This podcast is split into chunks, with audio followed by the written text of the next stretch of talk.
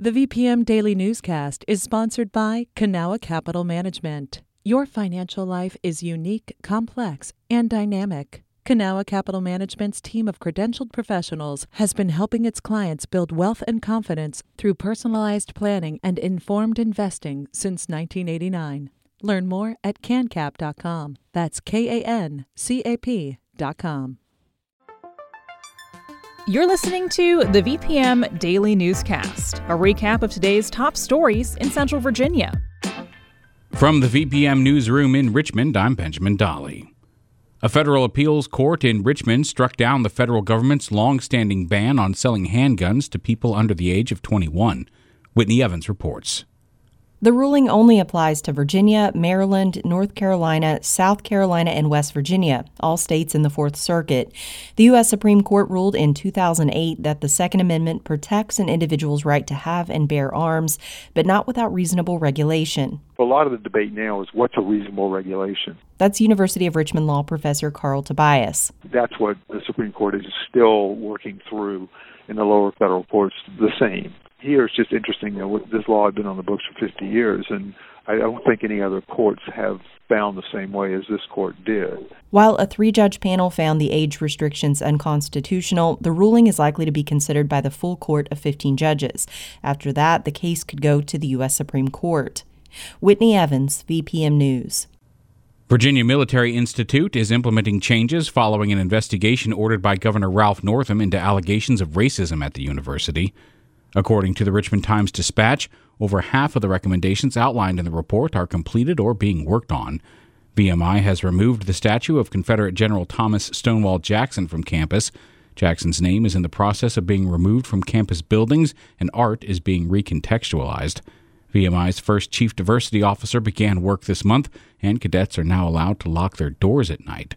Of the forty-two recommended changes, eight have been completed, twenty-one are in progress, and seven need more study. Six others would require completion by the General Assembly or other third-party groups. Tuesday night, community members voiced their frustration and anger about the delay in getting construction underway for a new George Wythe High School. As Megan Pauley reports, school board members remain divided about how to respond to a request from Mayor Stoney, suggesting that the city takes the lead on construction.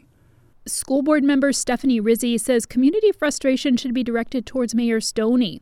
She doesn't see his request as a compromise, but a way to maintain control. Maybe the mayor could have said, hey, let's resource share, let's work together openly as a team. School board chair Cheryl Burke thinks Stoney's proposal is fair, and she's hopeful the board can at least get on the same page about how to respond to the mayor collectively. Because in order to move forward, we're going to have to sit down at the table, even amongst ourselves, and collaborate.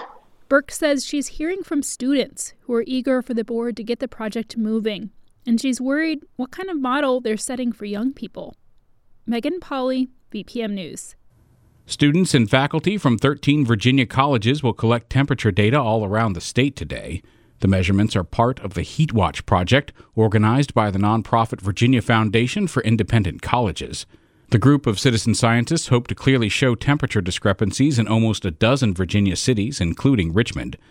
Past research by the Science Museum of Virginia shows the hottest parts of cities often have a history of racist housing and development policies. Organizers say they hope the research will inspire further examination of heat's impact on health, equity, and more. The Olympic Games start next Friday in Tokyo, Japan. One athlete to keep an eye on is rugby player and Richmond native Cheta Emba. Emba grew up playing basketball and soccer at Maggie L. Walker Governor's School and continued with soccer at Harvard, winning all academic and all conference honors. Emba discovered rugby as a fluke and now is one of the leading players on the U S women's Olympic team. Ian Stewart spoke with Emba about the game and asked her to explain her position as prop hooker. We're responsible for a lot of the set pieces, scrums and lineouts. Those are the places where a lot of our technical work comes in. And you're likely to find me towards the edges, just working to go forward, establish clean ball. But in sevens, everyone does just about everything. For people that don't know, sevens are a team of seven, and you play two seven-minute halves. Is that correct? Correct. Correct. So like a total of fourteen minutes. So it's over before it starts, it feels like, is that, or, or does it feel longer? It feels longer sometimes because the pitch size does not change. You're putting in a lot of meters to cover that pitch with your six other teammates. With sevens, you're playing up to six matches over two to three days. It adds up. With COVID, did you have pause going to Tokyo with the numbers that high? Or I mean, we had a big pause um, over the past year to kind of um, see what was going on with this pandemic. We have been taking huge precautions in our local area with the opportunity to go to Tokyo. I think, at least for me personally, I know that doesn't slow down one bit. For them to open their doors to host us and the rest of the world, I mean, is incredibly kind and um, an amazing opportunity. So we have a pretty intense isolation bubble that we've continued. We test frequently. Thankfully, I've been able to get vaccinated, and they're steadily sending us information about the protocols that they'll have to keep everyone safe. You've only been playing rugby for about eight years. You started mm-hmm. off in soccer and you wanted to cross train. Most people cross-train by doing weightlifting and uh, things like that. What drew you to um, rugby? Was it the fact that you could hold the ball in your hands? I know you were a goalie, right? Yeah. So, I mean, you could already hold the ball, but what drew you to rugby? The contact? Surprisingly, no. I think that's a, a big draw for a lot of people. But for me, it was just the opportunity, again, to kind of open up, stretch the legs, be creative in a different way. You know, when you get to college, you start specializing. And I was looking for not only just an opportunity to cross-train, get that fitness and that hand-eye coordination, but just a different outlet and a way to balance the gifts and talents that I've been blessed with. At Harvard, you got a bachelor's degree in molecular and cell- cellular, I can't even say cellular biology. Does anything in that field help you play on the pitch? I think it's helped me understand, you know, that there's so much beyond what you see as that final product. So wanting to understand or uncover those little aspects that can, you know, unlock the game for me, I think that definitely translates. Your first opponent's going to be Australia. What What are your thoughts on going into this, like the first pool being Australia, the D team to beat? Um, sevens is a super dynamic game in that you have to show up on the day um, and bring your best and play with whatever the game presents at the moment and execute what we've been practicing for quite some time now. One last question. You're going to be celebrating your birthday. Uh, yes. Any birthday wish or any birthday things you're going to be doing while in Tokyo? You just reminded me, honestly. It's been so busy here that I, I sort of forgot. You know, I'm just so thankful to be able to do what um, I'm about to do and to be a part of this team and take that stage and be able to play. That's a huge birthday present in and of itself.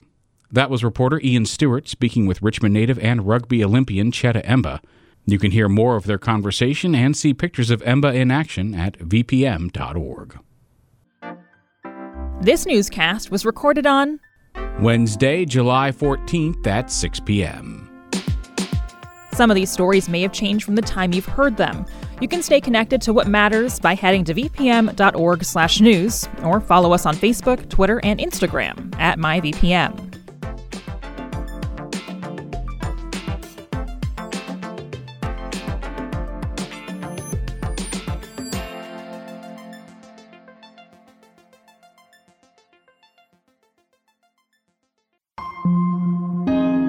V P M. There are so many issues playing out in R V A. I mean, pretty much anyone will tell you. There's definitely a lot of poverty. Finding affordable housing. Traffic, public transportation. Climate change and heat islands. Trying to find childcare in Richmond area. I'm Rich Marr, host of a new V P M podcast called R V A's Got Issues. Listen to the podcast starting May twenty-second. Do you have issues with R V A? Haven't found out yet. Okay, good.